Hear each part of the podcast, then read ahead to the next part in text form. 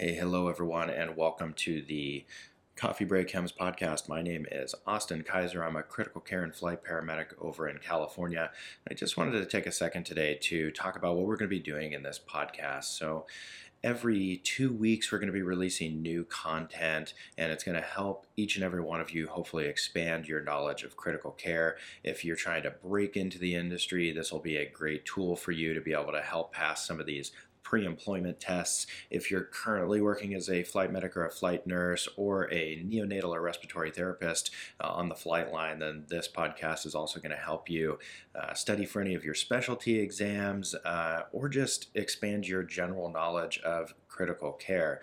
So I thank everybody for uh, stopping by that is listening this week and uh, look forward to seeing everybody in about a week when we release our first official episode.